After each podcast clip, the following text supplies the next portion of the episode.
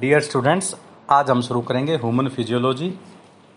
जैसा कि आप जानते हो, फिजियोलॉजी क्या होता है? It is the branch of biology which deals with the study about process and functioning of the body.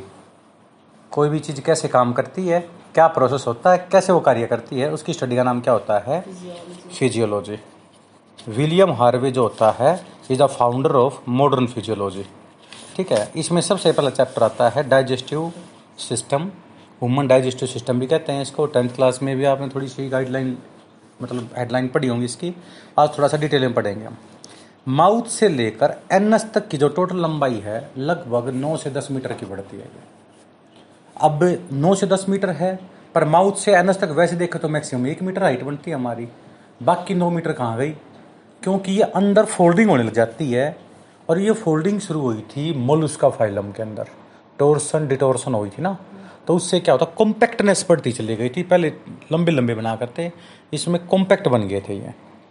तो माउथ भी, माउथ से खाना अंदर जाता है, एनस से बाहर निकलता है। इनलेट होता है, आउटलेट होता है, दोनों को मिला क्या बोलते हैं?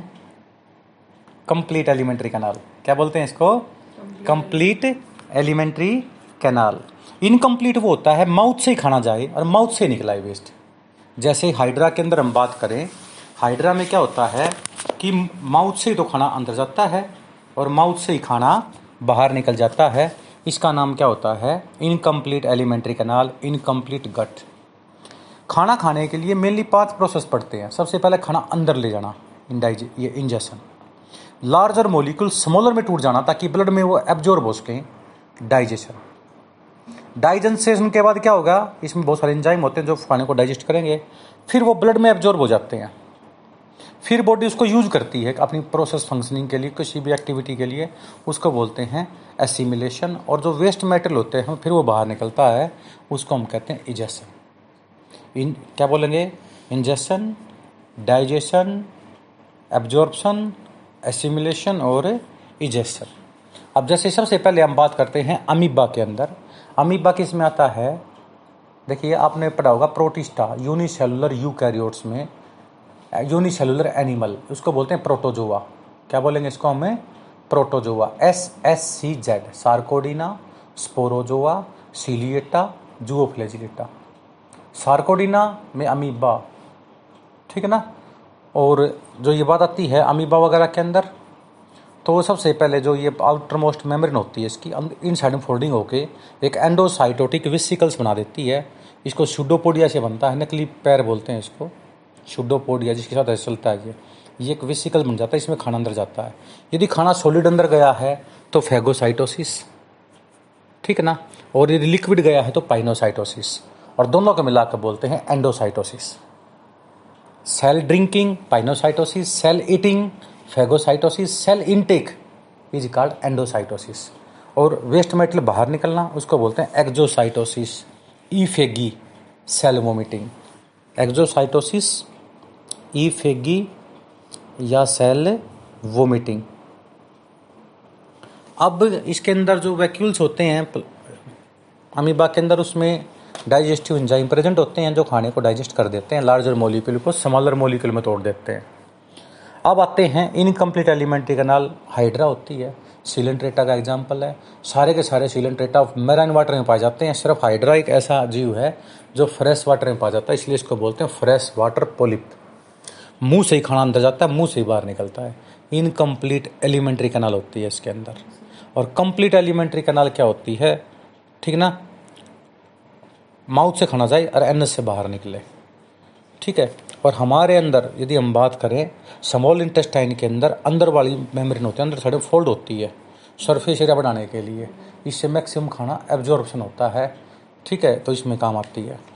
एक ये होती है माउथ से लेकर खाना अपनी मर्जी, हम अपनी इच्छा से ले जा सकते हैं ओइसोफेगस तक। बस ओइसोफेगस से लेकर एनस तक, एनस से जस्ट पहले रेक्टम आता है, वहाँ तक एलिमेंट्री कैनाल अपने आप पिचकती रहती है। पीरियडिकली कॉन्ट्रैक्शन होती है एक सिंगल डायरेक्शन की तरफ, इसको बोलते हैं पीरियडिकली कॉन्ट्रैक्शन, ठीक है ना। माउथ से जो डाइजेस्टेड फूड है वो एनस तक लेके जाना, ठीक है ना, उसको बोलते हैं पेरिस्टालसिस मोमेंट। क्या बोलते हैं इसको? Peristalsis moment. अब हम खाना खा लें और सो जाएं और बॉडी को ये कह दें, बॉडी आज खाने को डाइजेस्ट ना करिए, कल करिए, आज बहुत खा लिया, क्या बॉडी मानेगी आपकी बात? नहीं मानेगी। मुंह से अंदर ले जाने के बाद तो तुम्हारी मानेगी, खाना जैसा ही उसे फेगस में चला गया उसके बाद तो अपने आप खाना डाइजेस्ट होता चला जाएगा, क्योंकि वो इनवॉल्यूटरी रिएक्शन होता है, वो हमारी इच्छा के ऊपर डिपेंड नहीं करता, क्योंकि वो स्मूथ मसल से बना हुआ होता है। किससे बना होता है? स्मूथ मसल से। ठीक है, अब आता है ऑस्ट्रेशन। एनस के पास आके और पेरिस्टालसिस मूवमेंट कम हो जाती है, ख़त्म हो जाती है, क्योंकि यदि एनस तक भी आके प्रेशर करेगा तो आदमी 24 घंटे इमरजेंसी में घूमेगा। ठीक है ना, क्या पता किस टाइम पेरिस्टालसिस हो जाए। तो इसलिए एनस के पास आके सारा वेस्ट मटेरियल स्टोर होने लग जाता है, और जब वो फिलअप होने लग जाता है तो फिर सिंबल आता है दिमाग के अंदर कि भाई भागो कहीं ना कहीं। ठीक है, तब आदमी सुबह सुबह भाग जाता है कहीं ना आपके जो मेन जगह होते हैं। तो इसको बोलते हैं होस्ट्रेशन। होस्ट्रेशन से मतलब समझ में आ गया होगा आपको क्या होता है? स्लोइंग डाउन या stoppage of peristalsis movement near rectum to store the waste material. ठीक है, ताकि वो इनवॉल्यूटरी एक्शन आ रहा के वॉल्यूटरी एक्शन बन जाए, इजेक्शन जिसको बोलते हैं। अब आते हैं मुंह की बात। मुंह जब खोलते हैं हम, ठीक है ना, मुंह में होठ है, upper lips labrum labium cockroach के अंदर बोला करते हैं, हमारा अपर लिप्स लोअर लिप्स कह देते हैं। लिप्स ऐसी जगह होती है जहाँ पसीना नहीं आता। ठीक है, अब लिप्स के और दांतों के बीच में कैविटी है जहाँ पे तंबाकू खाते हैं लोग, खाए देखें आपने, उसको बोलते हैं वेस्टिब्यूल कैविटी। क्या बोलते हैं इसको? वेस्टिब्यूल। खा के देखा नहीं? अच्छा। Vestibule cavity. ठीक है ना, चारों तरफ ध्यान रखना पड़ता है। इसलिए वेस्टिब्यूल कैविटी क्या होता है? मुंह और ओठों और दांत के बीच में। ओठों का क्या काम होता है? मान लीजिए किसी आदमी का होठ काट दें दोनों, क्या वो खाने को डाइजेस्ट कर सकता है? चबा सकता है? क्या चबाएगा पर बाहर आके गिर जाएगा, खाना सुगला हो जाएगा वो। ठीक है ना, तो उसमें क्या हो जाता है, जो खाने को बाहर आने से रोकता है, ये एक सक्शन प्रेशर बनाता है। मान लीजिए आपने कोल्ड ड्रिंक स्ट्रो से पीनी है, तो आप यदि होठ हैं तो सक्शन प्रेशर बन जाएगा, यदि होठ नहीं है तो दांतों से खींच लोगे ना, आवाज़ निकलती रहेगी, तो मतलब सुगला नजर आएगा, वो सक्शन प्रेशर डेवलप नहीं होगा। तो ये होठ से होते हैं ना, सक्शन प्रेशर बनाते हैं, क्योंकि हम लिक्विड भी तो खाना खाते हैं ना, लिक्विड भी तो लेते हैं हम। वेस्टिब्यूल कैविटी होती है। वेस्टिब्यूल के बाद आ गई दांत। जो हमारे दांत होते हैं, जब हम इसको ध्यान से देखते हैं दांतों को, तो ये अपर जा ये लोअर जा, हमारा केवल लोअर जा ही मूव करता है, अपर जा मूव नहीं करता। ठीक है, यहाँ देखिए। ठीक है, अब अपर जा के अंदर देखेंगे तो ऐसे चार भाग कर लेते हैं हम। तो पहले भाग के अंदर सबसे पहला कौन सा होता है? इंसीजर। कौन सा होता है? इंसीजर। आगे वाला जो दांत होते हैं ना, इसको हम इंसीजर कहते हैं, ये काटने में हेल्प करते हैं, कटिंग टीथ बोलते हैं। कैनाइन होते हैं टियरिंग टीथ। टियरिंग टीथ का मतलब होता है फाड़ने वाले, यानी जो बिल्ली कुत्ता शेर भेड़िया ये जो ना मांस खाते हैं, ये स्किन को काटते हैं, चाकू नहीं होता इनके पास, ये दांत ही चाकू का काम करता है। इसलिए जिस जीव के दांत कैनाइन दांत लंबे होना, इसका मतलब वो मांसाहारी है। इसका मतलब क्या है? वो मांसाहारी। आपके देखना कौन से हैं? हम भी ओमनीवोरस हैं, हम प्लांट की भी खाते हैं और एनिमल भी, क्योंकि जब तक आग की खोज नहीं हुई थी ना, तो हम एनिमल मतलब क्या खाया करते? फ्रूट खाया करते, फिर मांस खाया करते। फिर जैसे ही क्या हो गया, हम आग की खोज करने लगे, हमारे पास इंस्ट्रूमेंट बन चुके हैं, तो हम काट पीट के मतलब हमारे कैनाइन दांत इतने लंबे नहीं रहे। ठीक है, उसके बाद आते हैं प्रीमोलर और मोलर। प्रीमोलर और मोलर चबाने में काम करते हैं, ग्राइंडिंग टीथ कहते हैं इनको, जाड़ बोलते हैं। लास्ट वाली मोलर टीथ को अक्ल की जाड़ बोलते हैं, विजडम टीथ कहते हैं, जो 25-30 साल के बाद आती है। अब देखो ध्यान से, 2, 1, 2, 3 इंसीजर कैनाइन प्रीमोलर मोलर। 2 तो इंसीजर, 1 कैनाइन, 2 प्रीमोलर, 3 मोलर। 2 और 1, 3 और 2, 5 और 3 8 ही साइड में टोटल कितने दांत हो गए? 32। कहते हैं थप्पड़ लगाऊंगा 32 ही बार आएगी, उनको पता होता है कि 32 दांत होते हैं। पर आखिरी जो विजडम कई बार गणोगे ना 28 मिलेंगे आपके। 4 दांत चक्कर की जाड़ ना वो छिपी होती है, जब एक्सरा लेंगे ना तो पता लग जाएगा होगी अंदर, पर कई बार 25-30 साल के बाद ना इसको फाड़ के बाहर आती है, जाड़ों को मसूडे को, बहुत ज़्यादा पेन होता है, 1-2 महीना पेन किलर खानी पड़ती है आपको। तो ये विजडम टीथ होती है।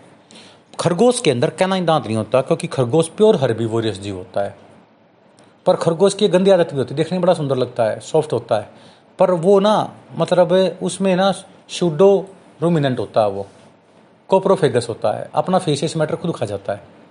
ठीक है ना, इसलिए लोग क्या करते हैं, पालते हैं, उसकी हरकत को देख के वापस जंगल में फेंक आते हैं उसको। तो ये क्या होता है, इसके अंदर शूडो रूमिनेशन होता है, मतलब वो क्या करता है, खुद अपना वेस्ट मटेरियल निकाल फिर खुद खा जाएगा उसको, रिसाइकलिंग। तो ये जो होता है ना, इंसीजर कैनाइन प्रीमोलर मोलर 2, 1, 2, 3। अब 2, 1, 2, 3 इतने नीचे हो गए, 2, 1, 2, 3 बटे 2, 1, 2 बटा 2, 3 इंटू 2, क्योंकि आधे आधे हैं तो इसका डबल नहीं हो गया, तो टोटल दांत 32 होते हैं। और 2, 1, 2, 2 हूँ जैसे हमारे दिखाई देते हैं तो 28 दांत हो गए। केवल इंसिजर और कैनाइन टूटते हैं, पेरीमोलर और मोलर कभी भी नहीं टूटते। जब हम दांत का डायग्राम देखते हैं तो दांत के अंदर क्राउन, नेक और रूट 3 पोर्शन होते हैं। क्राउन के अंदर सबसे जो हार्डेस्ट मेटल, हमारे दांत का जो हार्डेस्ट मेटल वाइट मैटर ना, ये कैल्शियम फोस्फेट का बनता है, इनेमल बोलते हैं, it is the hardest metal of the body. उसके नीचे है डेंटिन, उसके नीचे ओडोंटोब्लास्ट, इसके नीचे पल्प कैविटी होती है। ये पल्प कैविटी खुली है ना तो हमारा दांत बढ़ेगा, जैसे खरगोश के दांत पूरी लाइफ बढ़ते हैं। खरगोश की दांत की लंबाई देख कर ही एक्सपर्ट बता देते हैं कि इस खरगोश की उम्र कितनी होगी, 10 से 12 साल जीता है खरगोश, तो क्या नहीं बढ़ते रहते हैं पूरी उम्र, इसे दांत तो घिसता रहता है वो अपना। नेक में पल्प कैविटी होगी, रूट के अंदर ये एक आपने डॉक्टर के पास जाकर देखा होगा, डॉक्टर कहेगा भाई अंदर कैविटी में वो बन गया है, कीड़े लग गए हैं, कैविटी बन गई है, RCT करनी पड़ेगी, रूट कैनाल ट्रीटमेंट। जो ये कैनाल नहीं है इसको छेद करके वो इसमें ऐसा केमिकल डाल देते हैं कि इसकी नर्व डैमेज हो जाती है। नर्व डैमेज होगी तो दर्द होना बंद हो जाएगा भाई, जब इसका कोई पेन होगा तभी तो नर्व दिमाग में भेजेगी सिग्नल। तो RCT का मतलब root canal treatment, and pain killer दे के, एंटीबायोटिक दे के इसको क्या करेंगे, 2-3 सीटिंग करके इसकी नर्व को डैमेज कर देंगे। अब दांत आपकी बॉडी में तो प्रेजेंट है पर उसका कोई दिमाग से कनेक्शन नहीं है, इसलिए उस दांत को तोड़ भी दोगे तो आपको दर्द नहीं होगा। मान लीजिए हाथ आपका नस कट जाए तो हाथ में कुछ चिपचिपा हुआ है तो आपको पता थोड़ी लगेगा, बेशक आपकी बॉडी से अटैच है वो, पर कंट्रोल सिस्टम में नहीं आएगा, क्योंकि मेन कंट्रोल कौन करता है उसको, नर्व करती है। ठीक है, तो ये दांत का डायग्राम बताया था मैंने। अब आते हैं, जब दांत से अंदर आते हैं हम, ऊपर साइड में हार्ड प्लेट, फिर होते हैं सॉफ्ट प्लेट ताकि ग्रिप बन जाए खाने की। एक खाने को 30 से 40 बार चबाते हैं हम और सलाइवा निकलती रहती है। हमारे मुंह के अंदर parotid, submaxillary, sublingual, parotid, submaxillary, sublingual 3 pair salivary glands present होते हैं। इनमें से सलाइवा निकलता है, 1.5 से 2 लीटर सलाइवा डेली निकलता है। हलवाई के सामने बैठे हो तो 2-2.5 लीटर निकला हुआ, 3 भी निकल सकता है, ठीक है ना। तो ये सलाइवा निकलता रहता है। सलाइवा क्या करता है, हमारा मुंह जीभ गिली रहनी चाहिए, क्योंकि जीभ के ऊपर एक सेंसर ऑर्गन है जीभ। फ्यूजीफोम, फिलीफोम, फोलिएट और वेलेट, वेलेट देखो वी शेप का उल्टा सा दिखाई दे रहा है आपको, ये 4 तरह के पैपिला होते हैं। एक पैपिला के अंदर लगभग 10-20 टेस्ट बड प्रेजेंट होते हैं। क्या प्रेजेंट होते हैं, टेस्ट बड। और टेस्ट बड के अंदर एक तो सेल होती है उसको क्या बोलते हैं, गोस्टैटो रिसेप्टर सेल, एक सपोर्टिंग सेल, एक बेसल सेल। गोस्टैटो रिसेप्टर सेल तो एक तरह की न्यूरॉन्स होगी जो टेस्ट बताएगी। अब कोई भी सेंसरी सेल मरती रहती है, इसलिए बेसल सेल उसको नहीं बनाती रहती है, और कुछ सेल उसको सपोर्ट के लिए होती हैं जो सपोर्टिंग होती हैं। ये इसलिए सेंस ऑर्गन है, इसके न्यूरॉन्स होना जिंदा तभी रहेंगे जब पानी रहेगा, इसलिए मुंह में हमेशा सलाइवा बनी रहती है, मुंह में सलाइवा बनी रहनी चाहिए। अब हमारे अंदर यदि हम बात करें तो फोलिएट पैपिला वेस्टिजियल है भाई, क्या है, they are not developed in human tongue, vestigial है भाई। इसके अंदर स्वीट, साल्ट, शोर, बीटर 4 तरह के टेस्ट होते हैं। स्वीट आगे की साइड में, पीछे साइड में साल्ट, शोर और पीछे क्या होते हैं बीटर। कुछ लोग क्या करते हैं, जैसे चीनी और कैप्सूल मिला के कैप्सूल उसको बना रहे हैं जो ज़्यादा कड़वी गोली होती है ना, उसे कैप्सूल बना देते हैं हम। अब कैप्सूल और चीनी मिला के आप जीभ से आगे कैसे चाटो, आपको मीठा पहले लगेगा और जैसे ही वो पीछे जाएगा, क्योंकि बीटर वाले टेस्ट बड़े कहाँ हैं, पीछे हैं, तो बाद में कड़वा लगेगा। कई आदमी क्या करते हैं, गोली को पहले पीछे रखते हैं जीभ के, वो पहले कड़वी लग जाती है, ठीक ना। आगे रखोगे पता नहीं लगेगा उसको। जीभ गिली रखनी बहुत ज़रूरी है। और जीभ का बेस्ट साइड में जहाँ पर ये हायोइड बोन से जीभ जुड़ी होती है ना, इसको बोलते हैं फ्रेनुलम। हायोइड बोन से जहाँ पे टंग अटैच होती है इसको फ्रेनुलम कहते हैं। क्या कहते हैं, फ्रेनुलम। और यहाँ पे टॉन्सिल प्रेजेंट होते हैं। क्या प्रेजेंट होते हैं, टॉन्सिल। जब हम टॉन्सिल की बात करते हैं तो वाल्डेयर नाम के एक साइंटिस्ट ने इसको बताया कि एक तो लिम्फेटिक टिश्यू है, यानी यहाँ पे BOT सेल आके स्टोर होती हैं, खासकर B सेल, और ये एक रिंग है, जैसे हमारे गले को एक रिंग मान लिया उसने। इस रिंग में बैक साइड में होती है, ऊपर साइड में देखेंगे फेरेंजियल टॉन्सिल, नीचे साइड में 2 लिंगुअल टॉन्सिल, फेरेंजियल के सामने 2 क्या हैं, लिंगुअल टॉन्सिल, नीचे पैलेटाइन। मेन टॉन्सिल जो हमारे बढ़ जाते हैं ना, कई बार कहते हैं गंठू हो गया हमारे गले में, ये पैलेटाइन टॉन्सिल बढ़ जाते हैं, फूल जाते हैं ये इन्फेक्शन से। तो हम एजिथ्रोमाइसिन गोली खाते हैं, सिट्रीजिन खाते हैं, नमक के गरारे करते हैं, है ना, तो गला भी बैठ जाता है हमारा, टॉन्सिल मतलब गले में दर्द होने लग जाता है। तो ये पहले इसको, ये जो टॉन्सिल है ना, डॉक्टर फिर क्या करता है, इसको रिमूव कर देता है। देखो इसको टॉन्सिलिटिस बीमारी होगी और निकालने का नाम होता है टॉन्सिलेक्टोमी, यानी पहले टाइम टॉन्सिल को निकालते हैं। और कान के ऊपरी साइड में भी उसको बोलते हैं ट्यूबल टॉन्सिल। फेरेंजियल के सामने लिम्बल, पैलेटाइन, पैलेटाइन के ऊपर कान, कान के बराबर में कौन सा होता है, ट्यूबल टॉन्सिल। क्योंकि कई बार इन्फेक्शन होता है गले में तो कान में भी दिक्कत होने लग जाती है हमारे को, तो इसलिए हम एंटीबायोटिक लेते हैं ताकि सेंस ऑर्गन के ऊपर कोई इफेक्ट ना आए। यदि दवाई नहीं ली तो कितना इन्फेक्शन हो जाएगा कि ये ऑर्गन दोबारा काम करना बंद कर देंगे।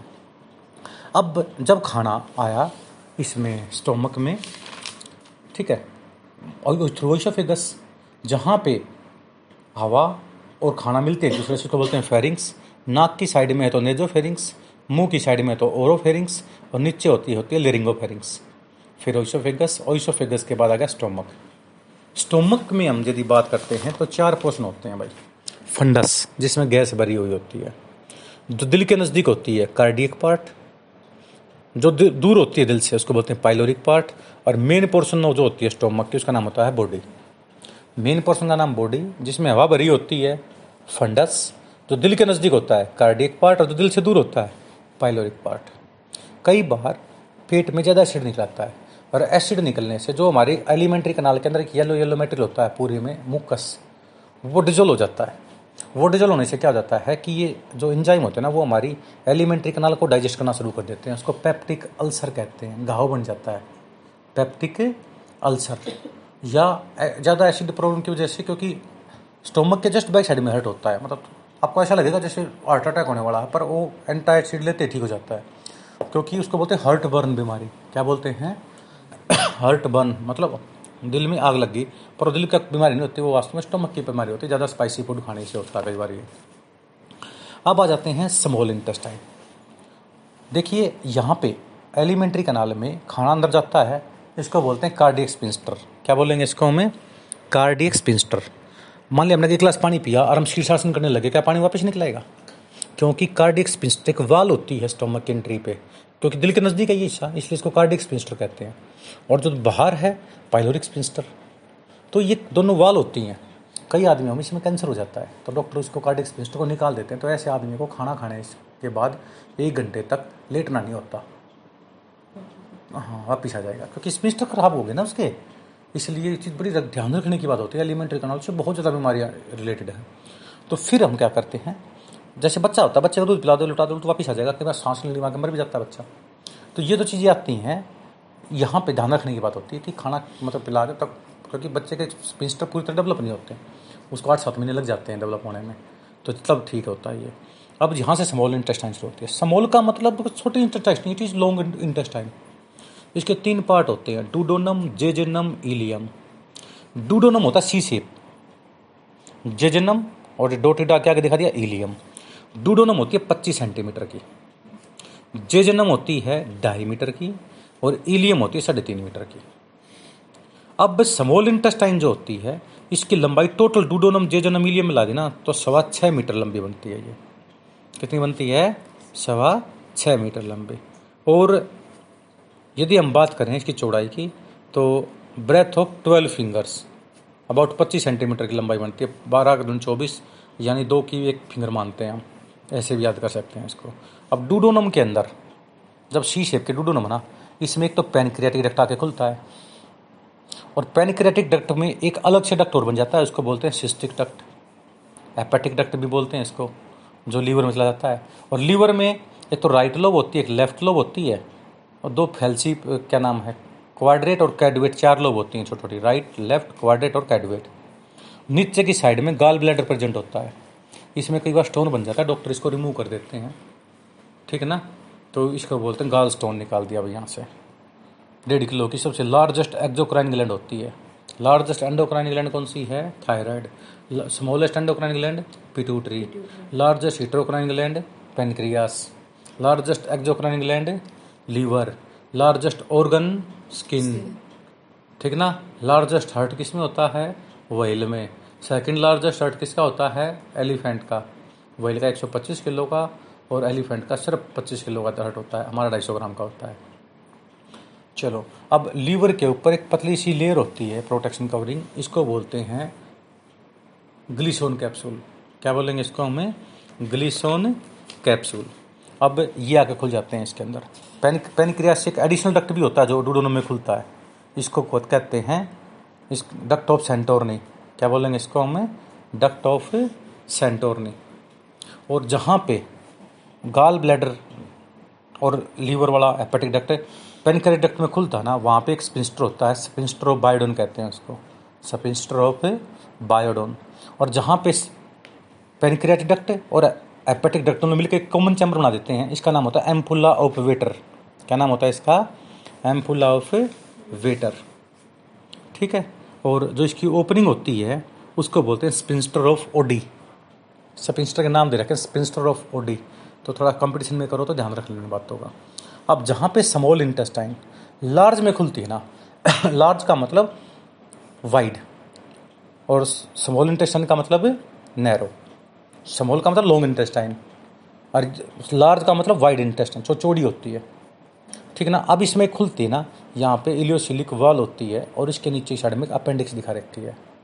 अपेंडिक्स क्या होता है, जब हम कच्चा माल खाया करते, प्लांट को खाया करते, यानी जब सेलुलोज को खा लिया करते हम, तो सेलुलोज को डाइजेस्ट करने वाले एंजाइम हुआ करते इसमें। जब से पका हुआ खाने लग गए, जब से आग की खोज हुई है, फिर हमने पका हुआ खाना बंद कर, मतलब कच्चा खाना बंद कर दिया और बॉयल करके खाने लग गए, तो सेलुलोज की डाइजेस्ट की जरूरत नहीं होती। आजकल वो E coli bacteria large intestine में कहीं प्रेजेंट होता है। E coli present in water shows water pollution, क्या करता है, क्या दिखाता है, ई कोलाई बैक्टीरिया पानी में प्रेजेंट हो तो वाटर पोल्यूशन दिखाता है। आया कहाँ से, यहाँ से जाएगा एनएस में, एनएस के थ्रू पानी में निकल जाएगा, पानी के थ्रू नदी में आ जाएगा, नदी के थ्रू तुम्हारे घरों में आ जाएगा। ई कोलाई बैक्टीरिया का ओरिजिन निकलता है। इंडिया में कितने आदमी ऐसे हैं जो घर में टॉयलेट यूज करते हैं, आधे से ज़्यादा कितना ही कह लो, जब भी जाएंगे नहर पे ही, ठीक है ना, और नहर का पानी आपके पास आता है। तो यदि ई कोलाई बैक्टीरिया आ गया घर के पानी में तो समझ लो उसका ओरिजिन कहाँ से है, कहाँ से आया वो। अब देखिए ध्यान से, इसलिए पानी को बॉयल करके पीना चाहिए। नेक्स्ट, अब यहाँ से ascending colon, transverse colon, descending colon, sigmoid colon, ये रेक्टम, यहाँ पे पेरिस्टालसिस मूवमेंट खत्म हो जाती है, ये एनएस, ठीक ना। और यहाँ पे slowing down the peristalsis movement, slowing down हो जाती है, इसको क्या बोलते हैं, होस्ट्रेशन। होस्ट्रेशन इसलिए होता है, नहीं तो पेरिस्टालसिस हो जाए, आदमी मन कहीं स्पीच देने लग रहा हो, इमरजेंसी आ जाए, है ना, हमला हो जाए वैसे सीधा। नेक्स्ट देखेंगे भाई, अब स्मॉल जो इंटेस्टाइन है, जब हम सेक्शन काटते हैं गट का, जब हम गट का सेक्शन काटेंगे तो चार लेयर मिलती हैं। पहली लेयर होती है विसरल पेरिटोनियम, कोई भी ऑर्गन के ऊपर जो कवरिंग होती है उसको क्या बोलते हैं, विसरल पेरिटोनियम, सेरोसा कहते हैं इसको। ये मिजेंट्री से जुड़ी होती है, इसलिए एलिमेंट्री कनाल कभी भी मतलब काटनी पड़ती है, एक दूसरे से फिक्स होती हैं, ये नहीं कहीं आप शीर्षासन करें तो एलिमेंट्री कनाल छाती में आ जाएंगे, ऐसा कुछ नहीं है, एक दूसरे से जुड़ी होती हैं, उसको मिजेंट्रीज कहते हैं। और ये होगी क्या बोलते हैं, विसरल पेरिटोनियम। नीचे वाली बीच वाली लेयर का नाम होता है मस्कुलर लेयर। मस्कुलर लेयर में दो तरह के मसल्स होते हैं, एक तो लोंगिट्यूडनल मसल्स, ये सर्कुलर मसल्स। लोंगिट्यूडनल मसल्स, दूसरा कौन से होंगे, सर्कुलर मसल्स। सर्कुलर मसल्स के बीच में मेसेन्ट्रिक प्लेक्सिस होती है, आयूरीबैक प्लेक्सिस भी कहते हैं इसको, आयूरीबैक प्लेक्सिस या मेसेन्ट्रिक प्लेक्सिस। और नीचे की साइड में सब मुकोसा, और सबसे नीचे होगा मुकोसा, सब मुकोसा, और कौन सा हो गया, मुकोसा, सब मुकोसा और मुकोसा। तो चार लेयर होगी, विसरल पेरिटोनियम, मस्कुलर लेयर, सब मुकोसा और मुकोसा। कौन कौन से, विसरल पेरिटोनियम, लॉन्गिट्यूडनल, मस्कुलर में दो, लॉन्गिट्यूडनल सर्कुलर, नीचे वाली सब मुकोसा और मुकोसा। सब मुकोसा में मेइसनर प्लेक्सिस होगा, कौन सा हो गया, सब मुकोसा में कौन सा होगा, मेइसनर प्लेक्सिस। और सब मस्कुलर लेयर में कौन सा हो गया, आयूरीबैक प्लेक्सिस। ये क्या होते हैं, ऑटोनोमिक नर्वस सिस्टम से जुड़ते हैं, ताकि एलिमेंट्री कैनाल अपने आप खाने को डाइजेस्ट कर जाए, ठीक है। अब आते हैं डाइजेस्टिव ग्लैंड्स। मैंने बताया था सब, क्योंकि एलिमेंट्री कैनाल तो पढ़ ली, एलिमेंट्री कैनाल अधूरी है जब तक हम डाइजेस्टिव ग्लैंड नहीं पढ़ेंगे। तो हमारे मुंह के अंदर parotid, submaxillary, sublingual 3 pair gland होती हैं, जिसमें से सलाइवा निकलता है। Parotid gland largest salivary gland है, इसके डक्ट का नाम स्टेंसन डक्ट होता है। सबलिविंगल के डक्ट का नाम डक्ट ऑफ रिविनस होता है। ठीक है ना। और सब मैक्सिलरी ग्लैंड का नाम वाटर डक्ट होता है। और ये तीनों salivary gland modified sweat gland होती हैं। हमारी स्किन में जो 14 मिलियन स्वेट ग्लैंड है ना, इसी का मॉडिफिकेशन हो रखी है। सांप के जहर की जो ग्रंथि होती है ना, पॉइजनस ग्लैंड, वो भी मॉडिफाइड सिलेवरी ग्लैंड ही होती है। अब देखिए ध्यान से, सलाइवा निकलती है 1 से 1.5 लीटर और इस सलाइवा के अंदर लाइसोजाइम नाम का एंजाइम होता है, ठीक है ना, जो बैक्टीरिया की ग्रोथ को रोकता है। अब आगे स्टोमक में, हमारी सिंपल स्टोमक होती है, गाय भैंस की रूमिनेंट स्टोमक होती है। उसमें rumen, reticulum, omasum, abomasum 4 chamber होते हैं, rumen, reticulum, omasum, abomasum. Compound stomach, इसमें चैम्बर नहीं, हमें पार्ट का नाम लिख दिया हमने, body, fundus, cardiac part, pyloric part. इसमें सबसे पहली सेल होती है पेप्टिक सेल, चीफ सेल या जाइमोजन सेल। पेप्टिक, चीफ और जाइमोजन एक ही नाम है, ईश्वर भगवान अल्लाह, ऐसे ही पेप्टिक, चीफ और जाइमोजन। इसमें से 2 इनएक्टिव एंजाइम निकलते हैं। पहला एंजाइम का नाम होता है पेप्सिनोजन, प्रोपेप्सिन भी कहते हैं इसको। दूसरा होता है प्रोरेनिन, RENN आएगा इसमें। किडनी में से क्या निकला था? RENIN। किडनी की नेफ्रॉन के, बाउमन कैप्सूल के पास, इफरेंट आर्टिकल के पास जुक्स्टा ग्लोमुलर सेल थी, उससे RENIN निकला था, रेनिन। वो रास सिस्टम में हेल्प करता था, renin, angiotensinogen, aldosterone system, sodium को रीअब्जॉर्ब करने के लिए, साल्ट रिटेनिंग हार्मोन बोलते थे। यहाँ DNN है, DNN का मतलब एलिमेंट्री का लंबी नहीं होती, ऐसे याद रख लो इसको। ये दूध को दही में बदलता है। और पेप्सिनोजन क्या करता है? प्रोटीन को, ठीक ना, डाइजेस्ट करने में हेल्प करता है। सलाइवा के अंदर पीएच होता है 6.7, 6.8 लिख लीजिए। और जैसे स्टोमक में जाएगा तो वहाँ पे ऑक्जिनटिक सेल्स, पेराइटल सेल्स जिसको कहते हैं, इससे HCl निकलेगा, जिससे pH 1.2 से लेकर 1.8 बन जाता है, डाइल्यूट एसिड बन जाता है, जिसको यानी लोग 2 pH का देते हैं। तो 6.8 से pH सीधा 2 होगी, तो जो छोटे मोटे बैक्टीरिया होते हैं वैसे मर जाएंगे pH अल्टर करते ही। और फिर क्या होता है, ये 2 pH होते ही प्रोपेप्सिन पेप्सिन में, प्रोरेनिन रेनिन में बदल जाता है। इनएक्टिव एंजाइम एक्टिव हो जाते हैं एट ए पार्टिकुलर pH। और मुक्कस सेल, मैंने बताया था पूरी एलिमेंट्री कनाल में मुक्कस सेल जरूर मिलते हैं, गोबलेट सेल कहते हैं। ये मुक्कस येलो कलर का एक मटेरियल निकालते हैं ताकि एलिमेंट्री कनाल में अपने एंजाइम डाइजेस्टिव ना कर पाएँ इसको। लगभग 2 से 3 लीटर तक गैस्ट्रिक जूस डेली निकलता है भाई, ठीक है। अब इसके कुछ एंडोक्राइन पोर्शन भी होता है स्टोमक के अंदर, जैसे पेनक्रियास नहीं होता, एक्जोक्राइन पोर्शन भी होता है और एंडोक्राइन भी होता है। इसमें जी सेल होती हैं, गैस्ट्रिन, जो मोटिवेट करती हैं ऑक्जिनटिक सेल को कि HCl निकाल दे भाई। सोमेटोस्टेनिन ग्रोथ इनहिबिटर होता है। स्टेमाइन एलर्जी के टाइम पर निकलता है, ठीक है ना। सेरोटोनिन, ठीक है। ये सारे जो केमिकल होते हैं ये निकलते हैं। स्टेम सेल, कुछ सेल मरती रहती है तो नहीं बनती रहती है, स्टेम सेल हो गया। लार्जेस्ट एक्जोक्राइन ग्लैंड कौन सी थी? लीवर। लीवर को हम क्या कहते हैं? हेपर, ठीक है। फीमेल के अंदर 1.25 किलो की होती है, मेल के अंदर 1.5 किलो की, 1.5 किलो तक भी होती है। 4 लोब होती हैं, right lobe, left lobe, quadrate और कैडिवेट लोब। ऊपर कवरिंग का नाम होता है ग्लिसोन कैप्सूल। एंटीजन को मारने के लिए कफर सेल प्रेजेंट होती हैं। राइट लोब बड़ी होती है, लेफ्ट लोब छोटी होती है, दोनों लोब बीच में जुड़ती हैं एक लिगामेंट से, इसको फेल्सी फॉर्म लिगामेंट कहते हैं, ठीक है ना। और ये नीचे गाल ब्लैडर होता है। गाल ब्लैडर के डक्ट का नाम सिस्टिक डक्ट, सिस्टिक डक्ट आ जाता है एपेटिक डक्ट में मिल जाता है, एपेटिक डक्ट पेनक्रियाटिक डक्ट में मिल जाता है। जहाँ पे पेनक्रियाटिक और एपेटिक दोनों डक्ट मिलकर इकट्ठे चलते हैं ना एलिमेंट्री कनाल में, उसको बोलते हैं एम्पुला ऑफ वेटर। क्या बोलते हैं इसको? Ampulla of Vater. और ध्यान से देखोगे तो पेनक्रियास से एक एडिशनल भी बाईपास निकाल रखा है भगवान ने, डायरेक्ट केमिकल निकालने के लिए, ताकि लीवर में इसको ब्लॉकेज ना आ जाए। उसको डक्ट ऑफ सेंटोरिनी कहते हैं, एक्सेसरी पेनक्रियाटिक डक्ट। अब बात करते हैं गाल ब्लैडर की। देखिए लीवर में क्या होता है, लीवर में बाइल जूस बनता है भाई। बाइल जूस की pH 7.6, मतलब एपेटिक बाइल की तो होती है 8.6, और जो गाल ब्लैडर में स्टोर होता है उसकी होती है 7.6। डेली 500 से 600 ml या लगभग 1 लीटर तक लिख रखा है उन्होंने, 500 से 1000 ml बाइल जूस निकलता है। बाइल साल्ट कौन कौन से होते हैं ये पेपर में आता है, नीट के एग्जाम में पक्का पूछा जाता है। जो बाइल जूस निकलता है ना, इसमें sodium bicarbonate, sodium glycolate, sodium taurocholate, 3 नाम पक्का याद रख लो। पहली बात तो सोडियम पक्का होना चाहिए, sodium bicarbonate, sodium ग्लाइकोनेट, sodium taurocholate. ये क्या करते हैं? फैट मोल, बड़े फैट मोलिक्यूल को छोटे में तोड़ते हैं। इसको हम कहते हैं इमल्सिफिकेशन ऑफ फैट। जैसे बड़े तेल डाल दिया आपने, उसको प्रोग्राम पॉइंट डाल दो तो तरमेरे बन जाते हैं ना छोटे छोटे, तो लार्जर मॉलिक्यूल स्मॉल में टूट गए ना, तो देसी भाषा में इमल्सिफिकेशन को तरमेरे फॉर्मेशन कहते हैं, यानी लार्जर फैट मॉलिक्यूल को स्मॉलर फैट मॉलिक्यूल में तोड़ता है। अब जिस आदमी ने गाल ब्लैडर निकलवा दिया उसमें दिक्कत क्या आएगी, थोड़ी फैट की चीज़ खाते ही वो फैटाइजेशन नहीं होगा, उससे पेट फुला रहेगा, इंडाइजेशन की प्रॉब्लम आ जाती है, तो ये बड़ी दिक्कत आती है।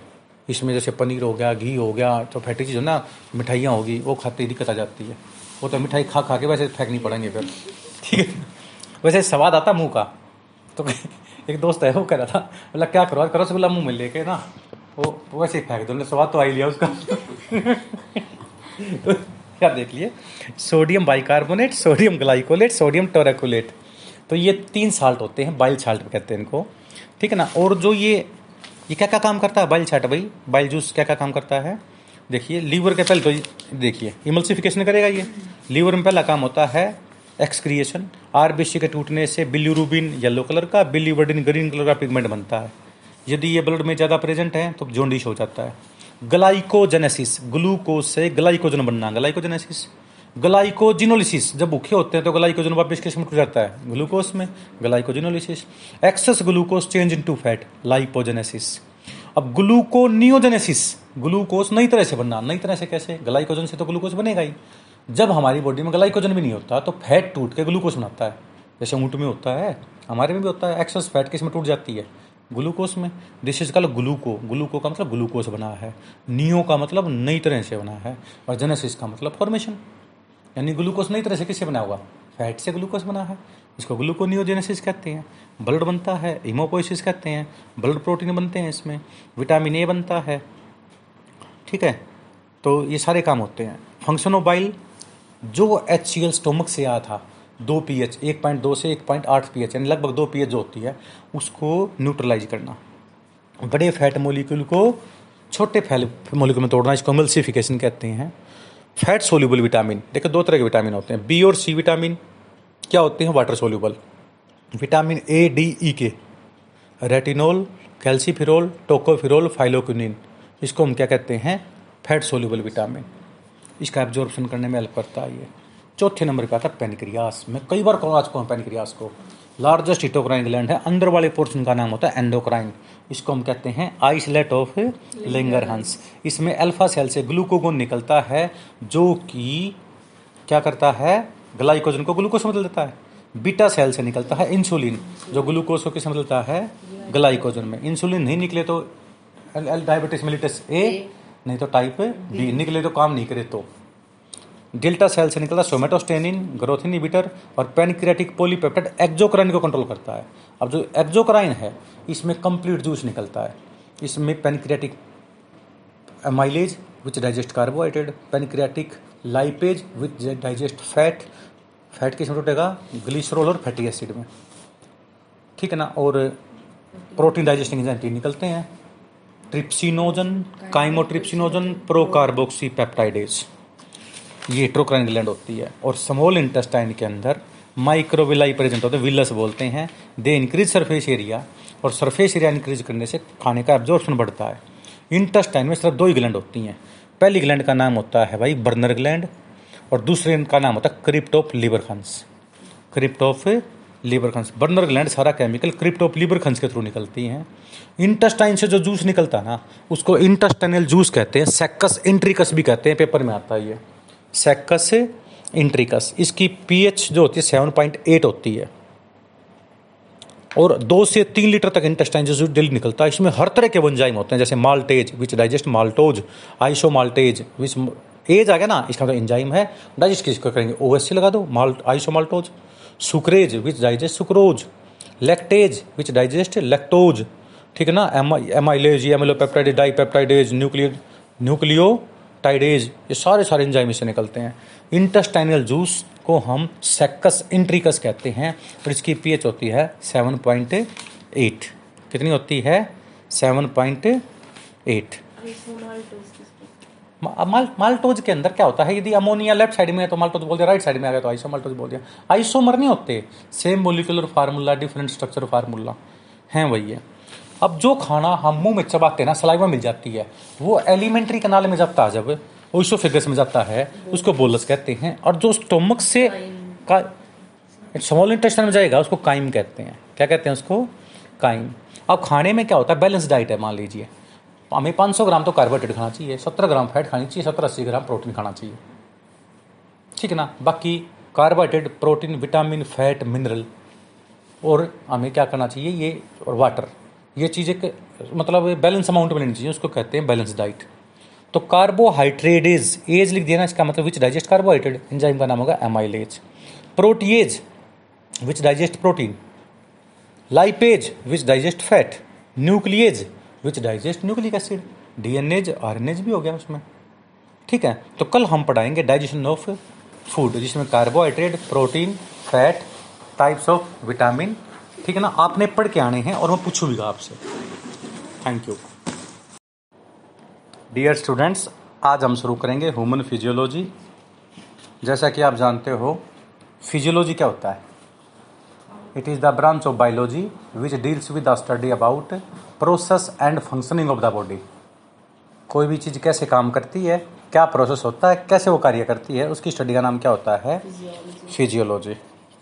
विलियम हार्वे जो होता है is the founder of modern physiology, ठीक है। इसमें सबसे पहला चैप्टर आता है digestive system, human digestive system भी कहते हैं इसको। 10th क्लास में भी आपने थोड़ी सी गाइडलाइन मतलब हेडलाइन पढ़ी होंगी इसकी, आज थोड़ा सा डिटेल में पढ़ेंगे हम। माउथ से लेकर एनस तक की जो टोटल लंबाई है लगभग 9 से 10 मीटर की बढ़ती है।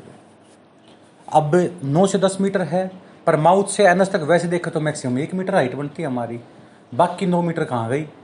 क्योंकि ये अंदर फोल्डिंग होने लग जाती है, और ये फोल्डिंग शुरू हुई थी मोलुस्का फाइलम के अंदर, टोर्सन डिटोर्सन हुई थी ना, तो उससे क्या होता, कॉम्पैक्टनेस बढ़ती चली गई थी। पहले लंबे लंबे बना करते, इसमें कॉम्पैक्ट बन गए थे ये।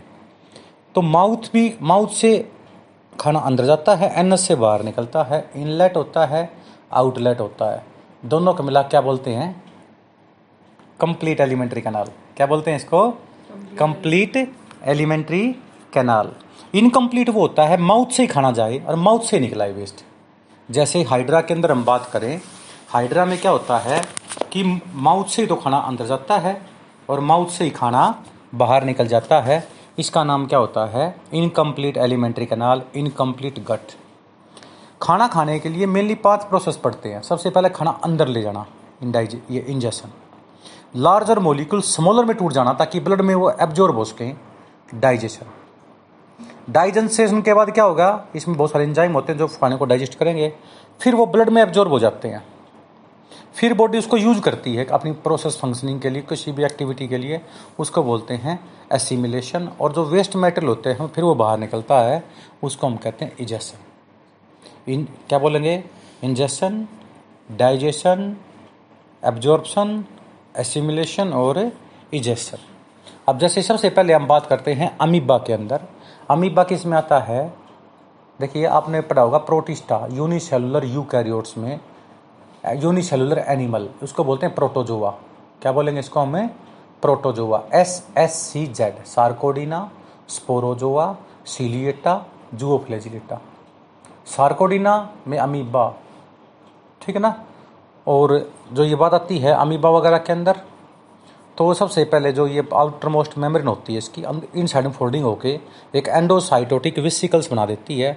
इसको स्यूडोपोडिया से बनता है, नकली पैर बोलते हैं इसको, शुडोपोडिया, जिसके साथ ऐसा चलता है ये एक वेसिकल बन जाता है, इसमें खाना अंदर जाता है। यदि खाना सॉलिड अंदर गया है तो फेगोसाइटोसिस, ठीक है ना, और यदि लिक्विड गया है तो पाइनोसाइटोसिस, और दोनों को मिलाकर बोलते हैं endocytosis. Cell drinking pinocytosis, cell eating phagocytosis, cell intake is called endocytosis. और वेस्ट मेटल बाहर निकलना, उसको बोलते हैं एक्जोसाइटोसिस, ईफेगी, सेल वोमिटिंग। एक्जोसाइटोसिस, ईफेगी या सेल वोमिटिंग। अब इसके अंदर जो वैक्यूल्स होते हैं अमीबा के अंदर, उसमें डाइजेस्टिव एंजाइम प्रेजेंट होते हैं जो खाने को डाइजेस्ट कर देते हैं, लार्जर मॉलिक्यूल को स्मॉलर मॉलिक्यूल में तोड़ देते हैं। अब आते हैं इनकम्प्लीट एलिमेंट्री कैनाल, हाइड्रा होती है, सिलेंट्रेटा का एग्जाम्पल है। सारे के सारे सिलेंट्रेटा मैराइन वाटर में पाए जाते हैं, सिर्फ हाइड्रा एक ऐसा जीव है जो फ्रेश वाटर में पाया जाता है, इसलिए इसको बोलते हैं फ्रेश वाटर पॉलिप। मुंह से ही खाना अंदर जाता है, मुंह से ही बाहर निकलता है, इनकम्प्लीट एलिमेंट्री कनाल होती है इसके अंदर, और कंप्लीट एलिमेंट्री कनाल क्या होती है, ठीक ना, माउथ से खाना जाए और एनस से बाहर निकले, ठीक है। और हमारे अंदर यदि हम बात करें स्मॉल इंटेस्टाइन के अंदर अंदर वाली मेम्ब्रेन होती है, अंदर साइड फोल्ड होती है सरफेस एरिया बढ़ाने के लिए, इससे मैक्सिमम खाना एब्जॉर्प्शन होता है, ठीक है, तो इसमें काम आती है। एक ये होती है माउथ से लेकर खाना अपनी मर्जी, हम अपनी इच्छा से ले जा सकते हैं ओइसोफेगस तक, बस ओइसोफेगस से लेकर एनस तक, एनस से जस्ट पहले रेक्टम आता है, वहाँ तक एलिमेंट्री कनाल अपने आप पे चकती रहती है, पीरियडिकली कॉन्ट्रैक्शन होती है एक सिंगल डायरेक्शन की तरफ, इसको बोलते हैं पीरियडिकली कॉन्ट्रैक्शन, ठीक है ना। माउथ से जो डाइजेस्टेड फूड है वो एनस तक लेके जाना, ठीक है ना, उसको बोलते हैं पेरिस्टालसिस मोमेंट। क्या बोलते हैं इसको? Peristalsis moment. अब हम खाना खा लें और सो जाएं और बॉडी को ये कह दें, बॉडी आज खाने को डाइजेस्ट ना करिए, कल करिए, आज बहुत खा लिया, क्या बॉडी मानेगी आपकी बात? नहीं मानेगी। मुंह से अंदर ले जाने के बाद तुम्हारी मानेगी, खाना जैसा ही उसका फेगस में चलाएगा, उसके बाद तो अपने आप खाना डाइजेस्ट होता चला जाएगा, क्योंकि वो इनवॉल्यूनरी एक्शन होता है, वो हमारी इच्छा के ऊपर डिपेंड नहीं करता, क्योंकि वो स्मूथ मसल्स से बना हुआ होता है। किससे बना होता है? स्मूथ मसल से, ठीक है। अब आता है ऑस्ट्रेशन, एनस के पास आके, एनस के पास आके और पेरिस्टालसिस मूवमेंट कम हो जाती है, ख़त्म हो जाती है, क्योंकि यदि एनस तक भी आके प्रेशर करेगा तो आदमी 24 घंटे इमरजेंसी में घूमेगा, ठीक है ना, क्या पता किस टाइम पेरिस्टालसिस हो जाए। तो इसलिए एनस के पास आके सारा वेस्ट मटेरियल स्टोर होने लग जाता है, और जब वो फिलअप होने लग जाता है तो फिर सिंबल आता है दिमाग के अंदर कि भाई भागो कहीं ना कहीं, ठीक है, तब आदमी सुबह सुबह भाग जाता कहीं ना, आपके जो मेन जगह होते हैं तो इसको बोलते हैं होस्ट्रेशन। होस्ट्रेशन से मतलब समझ में आ गया होगा आपको, क्या होता है? स्लोइंग डाउन या stoppage of peristalsis movement near rectum to store the waste material, ठीक है, ताकि वो इनवॉल्यूनरी एक्शन आ रहा के वॉल्यूनरी एक्शन बन जाए, इजेक्शन जिसको बोलते हैं। अब आते हैं मुंह की बात।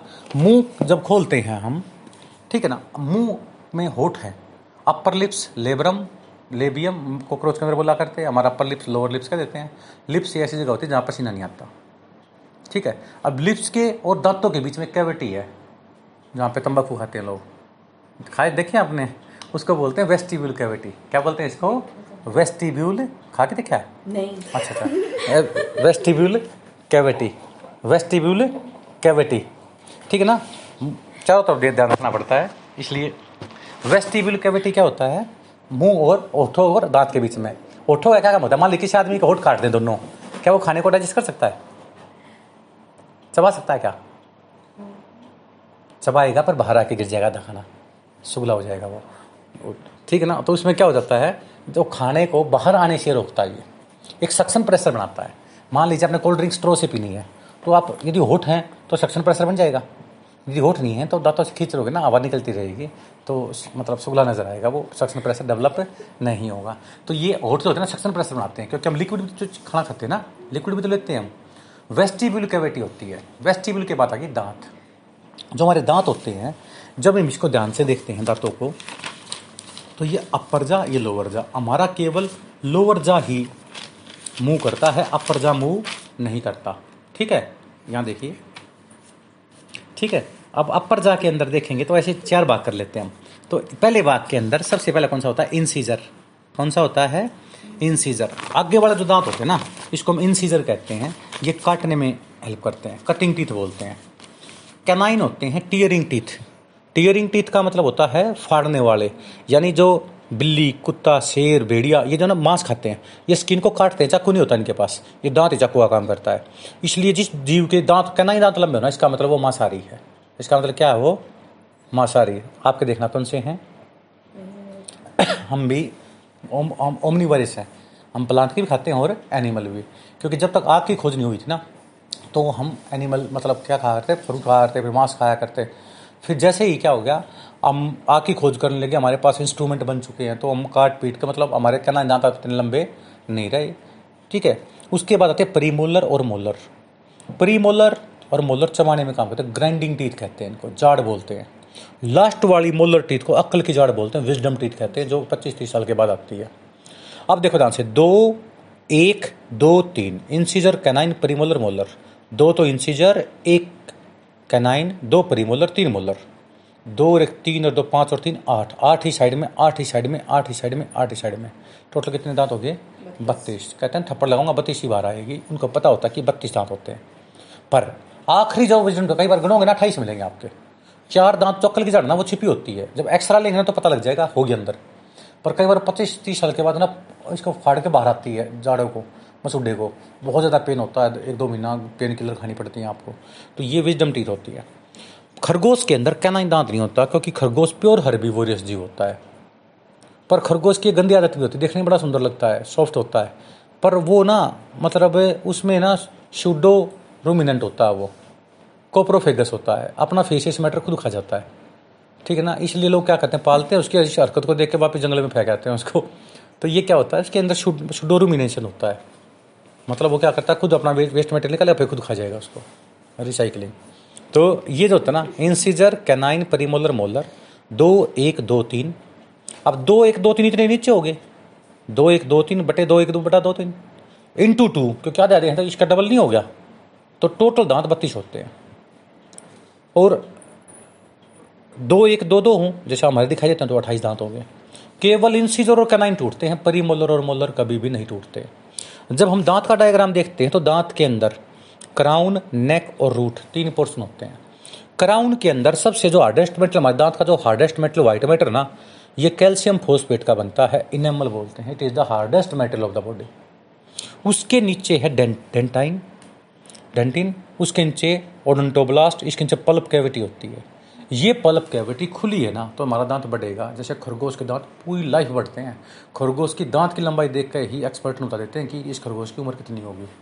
10 से 12 साल जीता है खरगोश, तो कहना बढ़ते रहते हैं पूरी उम्र, इसे दांत वो घिसता रहता है वो अपना। नेक में पल्प कैविटी होगी, रूट के अंदर ये एक आपने डॉक्टर के पास जाके देखा होगा, डॉक्टर कहेगा भाई अंदर कैविटी में वो बन गया है, कीड़े लग गए हैं, कैविटी बन गई है, RCT करनी पड़ेगी, रूट कैनाल ट्रीटमेंट। जो ये कैनाल नहीं है इसको छेद करके वो इसमें ऐसा केमिकल डाल देते हैं कि इसकी नर्व डैमेज हो जाती है। नर्व डैमेज होगी तो दर्द होना बंद हो जाएगा भाई, जब इसका कोई पेन होगा तभी तो नर्व दिमाग में भेजेगी सिग्नल। तो RCT का मतलब root canal treatment, and pain killer दे के, एंटीबायोटिक दे के इसको क्या करेंगे 2-3 सीटिंग करके इसकी नर्व को डैमेज कर देंगे। अब दांत आपकी बॉडी में तो प्रेजेंट है पर उसका कोई दिमाग से कनेक्शन नहीं है, इसलिए उस दांत को तोड़ भी दोगे तो आपको दर्द नहीं होगा। मान लीजिए हाथ आपका एनस कट जाए तो हाथ में कुछ चिपसे हुआ है तो आपको पता थोड़ा लगेगा, बेशक आपकी बॉडी से अटैच है वो, पर कंट्रोल सिस्टम में नहीं आएगा क्योंकि मेन कंट्रोल कौन करता है उसको, नर्व करती है, ठीक है। तो ये दांत का डायग्राम बताया था मैंने। अब आते हैं, जब दांत से अंदर आते हैं हम, ऊपर साइड में हार्ड प्लेट, फिर होते हैं सॉफ्ट प्लेट ताकि ग्रिप बन जाए खाने की।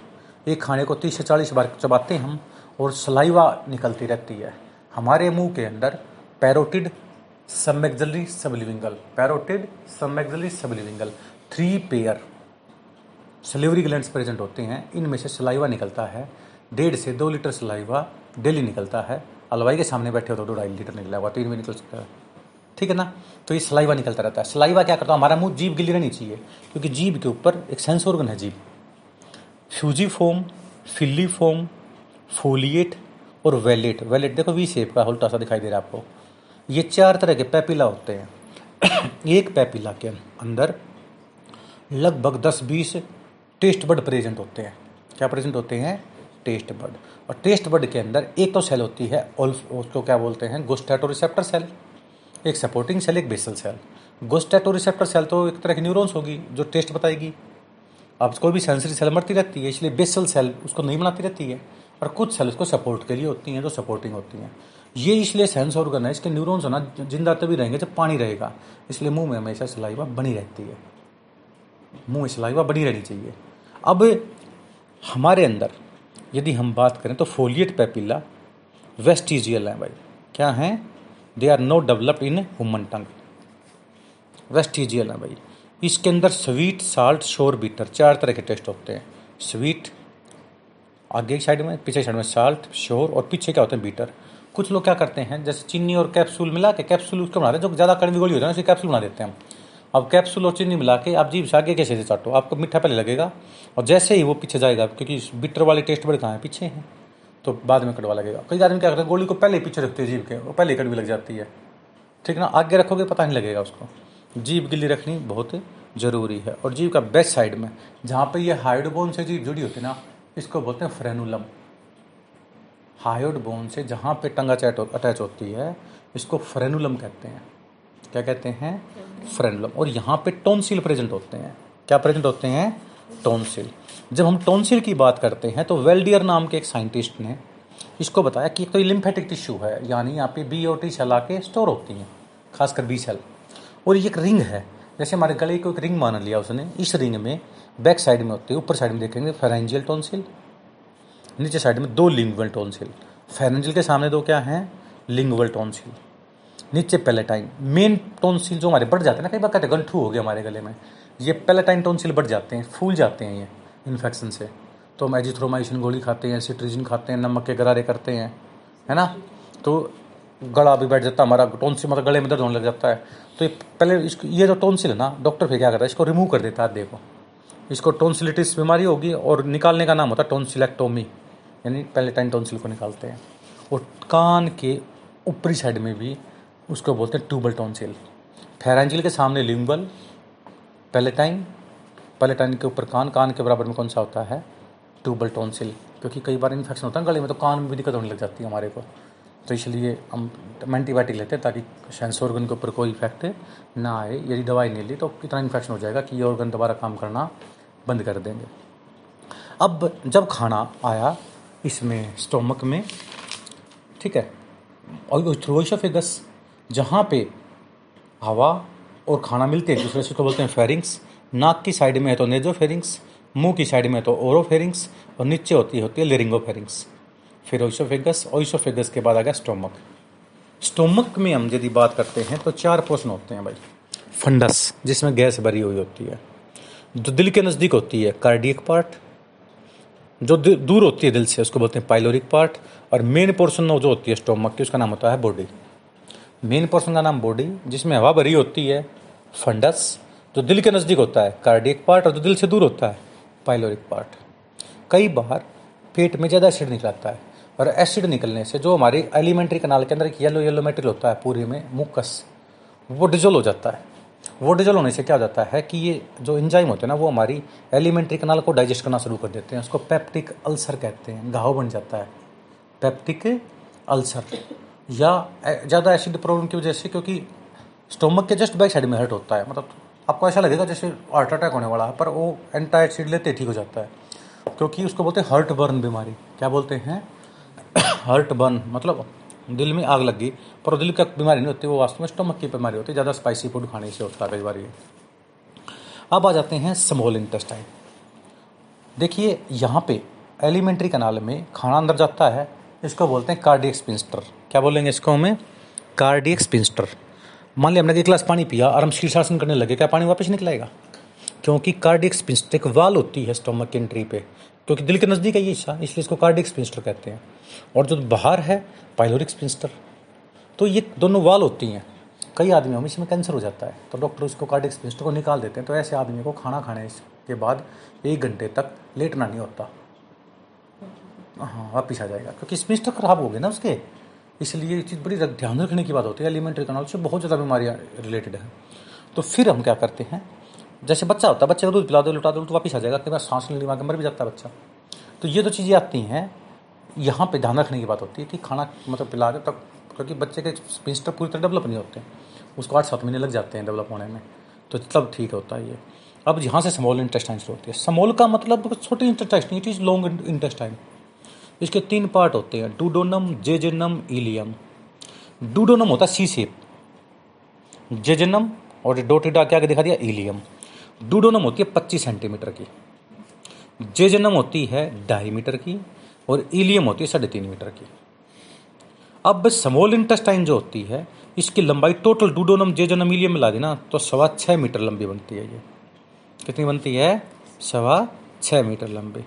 और यदि हम बात करें इसकी चौड़ाई की तो breadth of 12 fingers about 25 centimetre की लंबाई बनती है। 12×24 यानी 2 की 1 फिंगर मानते हैं हम, ऐसे भी याद कर सकते हैं इसको। अब डूडोनम के अंदर जब सी शेप के डूडोनम है ना, इसमें एक तो पैनक्रियाटिक रेक्टा के खुलता है और पैनक्रियाटिक डक्ट में एक अलग से डक्ट और बन जाता है, उसको बोलते हैं सिस्टिक डक्ट, हेपेटिक डक्ट भी बोलते हैं इसको, जो लीवर में चला जाता है। और लीवर में एक तो राइट लोब होती है, एक लेफ्ट लोब होती है, और दो फैल्सी क्या नाम है, क्वाड्रेट और कैडवेट, चार लोब होती हैं छोटी छोटी, राइट लेफ्ट क्वाड्रेट और कैडवेट। नीचे की साइड में गाल ब्लैडर प्रेजेंट होता है, इसमें कई बार स्टोन बन जाता है, डॉक्टर इसको रिमूव कर देते हैं, ठीक है ना, तो इसको बोलते हैं गाल स्टोन, निकाल दिया। अब यहाँ से 1.5 किलो की सबसे लार्जेस्ट एक्सोक्राइन ग्लैंड होती है। लार्जेस्ट एंडोक्राइन ग्लैंड कौन सी है? Thyroid. Smallest endocrine gland pituitary. Largest heterocrine gland pancreas. Largest exocrine gland liver. Largest organ skin, ठीक ना। लार्जेस्ट हार्ट किस में होता है? व्हेल में। सेकंड लार्जेस्ट हार्ट किसका होता है? एलिफेंट का। व्हेल का 125 किलो का और एलिफेंट का सिर्फ 25 किलो का हार्ट होता है, हमारा 250 ग्राम का होता है। चलो, अब लीवर के ऊपर एक पतली सी लेयर होती है प्रोटेक्शन कवरिंग, इसको बोलते हैं ग्लिसोन कैप्सूल। क्या बोलेंगे इसको हमें? Glisson capsule. अब ये आके खुल जाते हैं इसके अंदर। पेनक्रियास से एक एडिशनल डक्ट भी होता है जो डूडोनम में खुलता है, इसको कहते हैं इस डक्ट ऑफ सेंटोरनी। क्या बोलेंगे इसको हमें? Duct of Santorini. और जहाँ पे गाल ब्लैडर और लीवर वाला हेपेटिक डक्ट पेनक्रियाटिक डक्ट में खुलता है ना, वहाँ पे एक स्पिंस्टर होता है, स्पिंस्टर ऑफ बायोडोन कहते हैं उसको, स्पिंस्टर ऑफ बायोडोन। और जहाँ पे पेनक्रियाटिक डक्ट और हेपेटिक डक्ट में मिलकर एक कॉमन चैम्बर बना देते हैं, इसका नाम होता है एम्पुला ऑफ वेटर। क्या नाम होता है इसका? एम्पुला ऑफ वेटर, ठीक है। और जो इसकी ओपनिंग होती है उसको बोलते हैं स्पिंस्टर ऑफ ओडी। स्पिंस्टर के नाम दे रखे हैं स्पिंस्टर ऑफ ओडी, तो थोड़ा कंपटीशन में करो तो ध्यान रख लेना बातों का। अब जहाँ पे स्मॉल इंटेस्टाइन लार्ज में खुलती है ना, लार्ज का मतलब वाइड और स्मॉल इंटेस्टाइन का मतलब नैरो। स्मॉल का मतलब लॉन्ग इंटेस्टाइन और लार्ज का मतलब वाइड इंटेस्टाइन, जो चौड़ी होती है, ठीक ना। अब इसमें खुलती है ना, यहाँ पे इलियोसिलिक वॉल होती है और इसके नीचे की साइड में अपेंडिक्स दिखा रखती है। अपेंडिक्स क्या होता है? जब हम कच्चा माल खाया करते, प्लांट को खाया करते, यानी जब सेलुलोज को खा लिया करते हम, तो सेलुलोज को डाइजेस्ट करने वाले एंजाइम हुआ करते इसमें। जब से पका हुआ खाने लग गए, जब से आग की खोज हुई है, फिर हमने पका हुआ खाना बंद कर, मतलब कच्चा खाना बंद कर दिया और हम बॉयल करके खाने लग गए, तो सेलुलोज की डाइजेस्ट की जरूरत नहीं होती। आजकल वो E coli bacteria large intestine में कहीं प्रेजेंट होता है। E coli present in water shows water pollution. क्या करता है, क्या दिखाता है? ई कोलाई बैक्टीरिया पानी में प्रेजेंट हो तो वाटर पोल्यूशन दिखाता है। आया कहाँ से? यहाँ से जाएगा एनएस में, एनएस के थ्रू पानी में निकल जाएगा, पानी के थ्रू नदी में आ जाएगा, नदी के थ्रू तुम्हारे घरों में आ जाएगा। ई कोलाई बैक्टीरिया का ओरिजिन निकलता है। इंडिया में कितने आदमी ऐसे हैं जो घर में टॉयलेट यूज करते हैं? आधे से ज़्यादा कितना ही कह लो, जब भी जाएंगे नहर पे ही, ठीक है ना, वो नहर का पानी आपके पास आता है। तो यदि ई कोलाई बैक्टीरिया आ गया घर के पानी में, तो समझ लो उसका ओरिजिन कहाँ से है, कहाँ से आया वो। अब देखिए ध्यान से, इसलिए पानी को बॉयल करके पीना चाहिए। नेक्स्ट, अब यहाँ से ascending colon, transverse colon, descending colon, sigmoid colon, ये रेक्टम, यहाँ पे पेरिस्टाल्स मूवमेंट खत्म हो जाती है, ये एनस, ठीक है ना। और यहाँ पे slowing down the peristalsis movement, slowing down हो जाती है, इसको क्या बोलते हैं? होस्ट्रेशन। होस्ट्रेशन इसलिए होता है, नहीं तो पेरिस्टालसिस हो जाए, आदमी मन मन कहीं स्पीच देने लग रहा हो, एमरजेंसी आ जाए, है ना, हमला हो जाए वही सीधा। नेक्स्ट देखेंगे भाई, अब स्मॉल जो इंटेस्टाइन है, जब हम सेक्शन काटते हैं गट का, जब हम गट का सेक्शन काटेंगे तो चार लेयर मिलती हैं। पहली लेयर होती है विसरल पेरिटोनियम। कोई भी ऑर्गन के ऊपर जो कवरिंग होती है उसको क्या बोलते हैं? विसरल पेरिटोनियम, सेरोसा कहते हैं इसको। ये मिजेंट्री से जुड़ी होती है, इसलिए एलिमेंट्री कनाल कभी भी मतलब काटनी पड़ती है, एक दूसरे से फिक्स होती हैं। ये नहीं कहीं आप शीर्षासन करें तो एलिमेंट्री कनाल छाती में आ जाएंगे, ऐसा कुछ नहीं है, एक दूसरे से जुड़ी होती हैं, उसको मिजेंट्रीज कहते हैं। और ये होगी क्या बोलते हैं? Visceral peritoneum. बीच वाली लेयर का नाम होता है मस्कुलर लेयर। मस्कुलर लेयर में दो तरह के मसल्स होते हैं, एक तो लोंगिट्यूडनल मसल्स, ये सर्कुलर मसल्स। लोंगिट्यूडनल मसल्स, दूसरा कौन से हो गए? Circular muscles. सर्कुलर मसल्स के बीच में मेसेन्ट्रिक प्लेक्सिस होती है, आयूरीबैक प्लेक्सिस भी कहते हैं इसको, आयूरीबैक प्लेक्सिस या मेसेन्ट्रिक प्लेक्सिस। और नीचे की साइड में सब मुकोसा, और सबसे नीचे होगा मुकोसा, सब मुकोसा, और कौन सा हो गया? मुकोसा, सब मुकोसा और मुकोसा।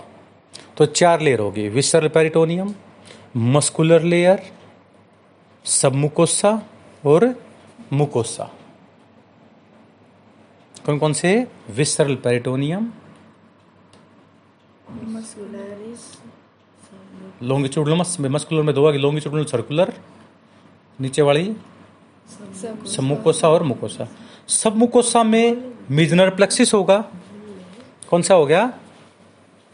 सबमुकोसा में कौन सा होगा? Meissner plexus. और सबमस्कुलर लेयर में कौन सा हो गया? Auerbach plexus. ये क्या होते हैं? ऑटोनोमिक नर्वस सिस्टम से जुड़ते हैं ताकि एलिमेंट्री कैनाल अपने आप खाने को डाइजेस्ट कर जाए। ठीक है, अब आते हैं डाइजेस्टिव ग्लैंड्स। मैंने बताया था सब, क्योंकि एलिमेंट्री कैनाल तो पढ़ ली, एलिमेंट्री कैनाल अधूरी है जब तक हम डाइजेस्टिव ग्लैंड नहीं पढ़ेंगे। तो हमारे मुंह के अंदर parotid, submaxillary, sublingual 3 pair gland होती हैं जिसमें से सलाइवा निकलता है। Parotid gland largest salivary gland है, इसके डक्ट का नाम स्टेंसन डक्ट होता है। सबलिविंगल के डक्ट का नाम डक्ट ऑफ रिविनस होता है, ठीक है ना। और सबमैक्सिलरी ग्लैंड का नाम वार्टन डक्ट होता है। और ये तीनों salivary gland modified sweat gland होती हैं। हमारी स्किन में जो 14 मिलियन स्वेट ग्लैंड है ना, इसी का मॉडिफिकेशन हो रखी है। सांप के जहर की जो ग्रंथि होती है ना, पॉइजनस ग्लैंड, वो भी मॉडिफाइड स्लेवरी ग्लैंड ही होती है। अब देखिए ध्यान से, सलाइवा निकलती है 1 से 1.5 लीटर और इस सलाइवा के अंदर लाइसोजाइम नाम का एंजाइम होता है, ठीक है ना, जो बैक्टीरिया की ग्रोथ को रोकता है। अब आगे स्टोमक में हमारी सिंपल स्टोमक होती है, गाय भैंस की कम रूमिनेंट स्टोमक होती है। उसमें rumen, reticulum, omasum, abomasum 4 chamber होते हैं। Rumen, reticulum, omasum, abomasum. Compound stomach, इसमें चैम्बर नहीं, हमें पार्ट का नाम लिख दिया हमने, body, fundus, cardiac part, pyloric part. इसमें सबसे पहली सेल होती है पेप्टिक सेल, चीफ सेल या जाइमोजन सेल। पेप्टिक, चीफ और जाइमोजन एक ही नाम है, ईश्वर भगवान अल्लाह, ऐसे ही पेप्टिक, चीफ और जाइमोजन। इसमें से 2 इनएक्टिव एंजाइम निकलते हैं। पहला एंजाइम का नाम होता है पेप्सिनोजन, प्रोपेप्सिन भी कहते हैं इसको। दूसरा होता है प्रोरेनिन, RENIN आएगा इसमें। किडनी में से क्या निकला था? RENIN। किडनी की नेफ्रॉन के, बाउमन कैप्सूल के पास, इफरेंट आर्टिकल के पास जुक्स्टा ग्लोमुलर सेल थी, उससे RENIN निकला था, रेनिन। वो रास सिस्टम में हेल्प करता था। Renin, angiotensinogen, aldosterone system, sodium को रीअब्जॉर्ब करने के लिए साल्ट रिटेनिंग हार्मोन बोलते थे। यहाँ डबल N है। डबल N का मतलब एलिमेंट्री का लंबी नहीं होती, ऐसे याद रख लो इसको। ये दूध को दही में बदलता है। और पेप्सिनोजन क्या करता है? प्रोटीन को, ठीक ना, डाइजेस्ट करने में हेल्प करता है। सलाइवा के अंदर pH होता है 6.7, 6.8 लिख लीजिए। और जैसे स्टोमक में जाएगा तो वहाँ पे ऑक्सिनटिक सेल्स, पेराइटल सेल जिसको कहते हैं, इससे HCl निकलेगा जिससे pH 1.2 से लेकर 1.8 बन जाता है, डाइल्यूट एसिड बन जाता है जिसको, यानी लोग 2 pH का देते हैं। तो 6.8 से pH सीधा 2 होगी, तो जो छोटे मोटे बैक्टीरिया तो वैसे मर जाएंगे pH अल्टर करते ही। और फिर क्या होता है, ये 2 pH होते ही प्रोपेप्सिन, पेप्सिन में प्रोरेनिन, रेनिन में बदल जाता है। इनएक्टिव एंजाइम एक्टिव हो जाते हैं एट ए पार्टिकुलर pH। और मुक्कस सेल मैंने बताया था, पूरी एलिमेंट्री कैनाल में मुक्कस सेल जरूर मिलते हैं, गोबलेट सेल कहते हैं। ये मुक्कस येलो कलर का एक मटेरियल निकालते हैं ताकि एलिमेंट्री कैनाल में अपने एंजाइम डाइजेस्ट ना कर पाएँ इसको। लगभग 2 से 3 लीटर तक गैस्ट्रिक जूस डेली निकलता है भाई, ठीक है। अब इसके कुछ एंडोक्राइन पोर्शन भी होता है स्टोमक के अंदर, जैसे पैनक्रियास नहीं होता, एक्सोक्राइन पोर्शन भी होता है और एंडोक्राइन भी होता है। इसमें जी सेल होती हैं, गैस्ट्रिन, जो मोटिवेट करती हैं ऑक्सिनटिक सेल को कि HCl निकाल दे भाई। सोमेटोस्टेनिन ग्रोथ इनहिबिटर होता है, स्टेमाइन एलर्जी के टाइम पर निकलता है, ठीक है ना, सेरोटोनिन, ठीक है। ये सारे जो केमिकल होते हैं ये निकलते हैं। स्टेम सेल, कुछ सेल मरती रहती है तो नहीं बनती रहती है, स्टेम सेल हो गया। लार्जेस्ट एक्सोक्राइन ग्लैंड कौन सी थी? लीवर। लीवर को हम क्या कहते हैं? हैपर, ठीक है। फीमेल के अंदर 1.25 किलो की होती है, मेल के अंदर 1.5 किलो की, 1.5 किलो तक भी होती है। 4 लोब होती हैं, right lobe, left lobe, quadrate और कैडवेट लोब। ऊपर कवरिंग का नाम होता है ग्लिसोन कैप्सूल। एंटीजन को मारने के लिए कफर सेल प्रेजेंट होती हैं।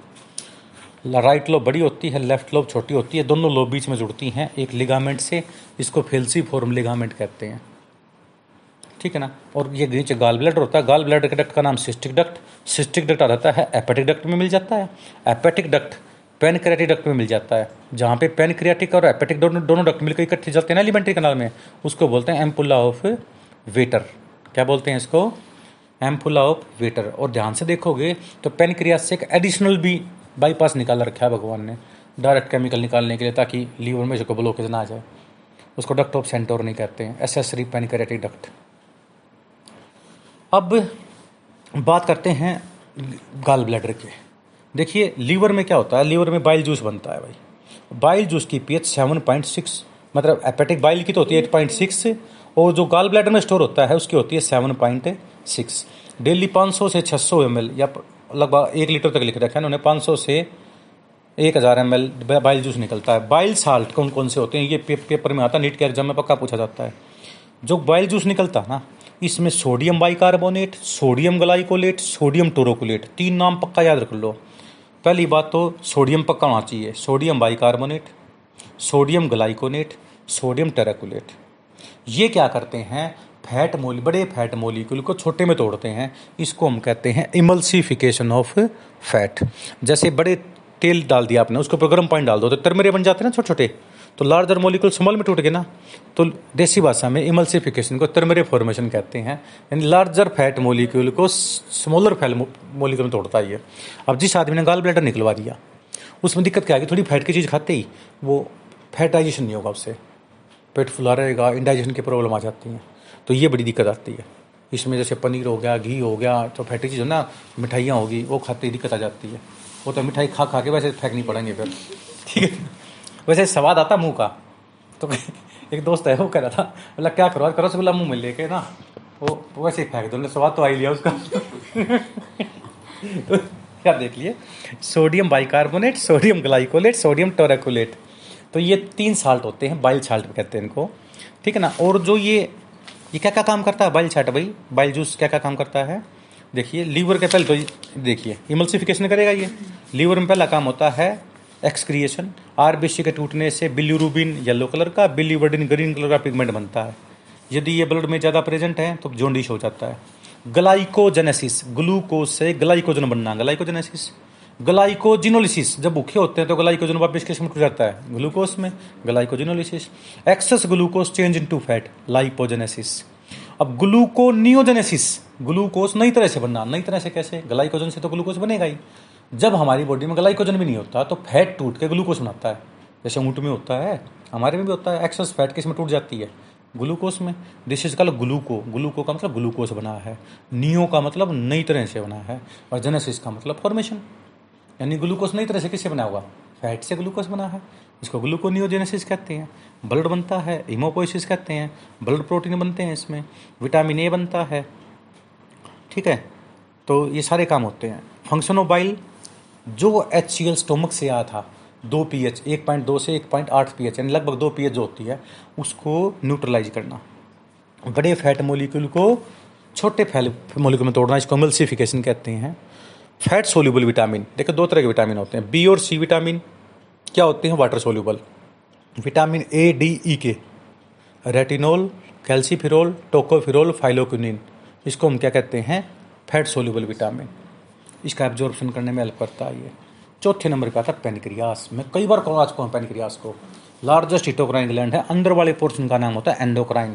इसको हम कहते हैं आइसलेट ऑफ लैंगरहांस। इसमें अल्फा सेल से ग्लूकोगोन निकलता है, जो कि क्या करता है, ग्लाइकोजन को ग्लूकोज में बदल देता है। बीटा सेल से निकलता है इंसुलिन, जो ग्लूकोज को किस में बदलता है, ग्लाइकोजन में। इंसुलिन नहीं निकले तो डायबिटीज मिलिटस A, नहीं तो टाइप B, निकले तो काम नहीं करे। तो डेल्टा सेल से निकलता है सोमेटोस्टेनिन, ग्रोथ इनहिबिटर, और पेनक्रियाटिक पॉलीपेप्टाइड एक्जोक्राइन को कंट्रोल करता है। अब जो एक्जोक्राइन है इसमें कंप्लीट जूस निकलता है। इसमें pancreatic amylase which digest carbohydrate, pancreatic lipase which digest fat, fat किसमें टूटेगा, ग्लिसरॉल और फैटी एसिड में, ठीक है ना। और प्रोटीन डाइजेस्टिंग एंजाइम 3 निकलते हैं, ट्रिप्सिनोजन, काइमोट्रिप्सिनोजन, प्रोकार्बोक्सी पेप्टाइडेज। ये हिटोक्राइन ग्लैंड होती है। और स्मॉल इंटेस्टाइन के अंदर माइक्रोविलाई प्रेजेंट होते हैं, विलस बोलते हैं। दे इंक्रीज सरफेस एरिया, और सरफेस एरिया इंक्रीज करने से खाने का एब्जॉर्प्शन बढ़ता है। इंटेस्टाइन में सिर्फ 2 ही ग्लैंड होती हैं। पहली ग्लैंड का नाम होता है भाई बर्नर ग्लैंड, और दूसरे का नाम होता है crypt of Lieberkuhn, crypt of Lieberkuhn. Brunner gland सारा केमिकल क्रिप्ट ऑफ लीबरखंस के थ्रू निकलती हैं। इंटेस्टाइन से जो जूस निकलता है ना, उसको इंटेस्टाइनल जूस कहते हैं, सेक्कस इंट्रिकस भी कहते हैं, पेपर में आता है ये, सेक्कस इंट्रिकस, इसकी पीएच जो होती है 7.8 होती है और 2 से 3 लीटर तक इंटेस्टाइन जो डेली निकलता है। इसमें हर तरह के एंजाइम होते हैं, जैसे maltase which digest maltose, iso maltase which एज आ गया ना, इसका तो एंजाइम है डाइजेस्ट किसको करेंगे, ओएससी लगा दो, malt iso maltose, sucrase which digest sucrose, lactase which digest lactose, ठीक है ना, एमाइलेज, एमिलोपेप्टाइड, डाइपेप्टाइडेज, न्यूक्लियोटाइडेज, ये सारे एंजाइम इससे निकलते हैं। इंटेस्टाइनल जूस को हम सेक्कस इंट्रिकस कहते हैं और इसकी पीएच होती है 7.8, कितनी होती है 7.8। माल्टोज के अंदर क्या होता है, यदि अमोनिया लेफ्ट साइड में है तो माल्टोज बोल दिया, राइट साइड में आ गया तो आइसो माल्टोज बोल दिया। आइसोमर नहीं होते, same molecular formula, different structure formula हैं वही है। अब जो खाना हम मुंह में चबाते हैं ना, सलाइवा मिल जाती है, वो एलिमेंट्री कनाल में जाता है, जब ओइसोफेगस में जाता है उसको बोलस कहते हैं, और जो स्टोमक से का स्मॉल इंटेस्टाइन में जाएगा उसको काइम कहते हैं। क्या कहते हैं उसको? काइम। अब खाने में क्या होता है, बैलेंस डाइट है, मान लीजिए हमें 500 ग्राम तो कार्बोहाइड्रेट खाना चाहिए, 17 ग्राम फैट खानी चाहिए, 70-80 ग्राम प्रोटीन खाना चाहिए, ठीक है ना। बाकी carbohydrate, protein, vitamin, fat, mineral और हमें क्या करना चाहिए, ये और वाटर, ये चीज़ें मतलब बैलेंस अमाउंट में लेनी चाहिए, उसको कहते हैं बैलेंस डाइट। तो कार्बोहाइड्रेटेज, एज लिख दिया ना, इसका मतलब विच डाइजेस्ट कार्बोहाइड्रेट, एंजाइम का नाम होगा amylase. Protease which digest protein, lipase which digest fat, nuclease which digest nucleic acid, DNase, RNase भी हो गया उसमें, ठीक है। तो कल हम पढ़ाएंगे डाइजेशन ऑफ फूड, जिसमें carbohydrate, protein, fat, types of vitamin, ठीक है ना, आपने पढ़ के आने हैं और मैं पूछूंगा आपसे। Thank you.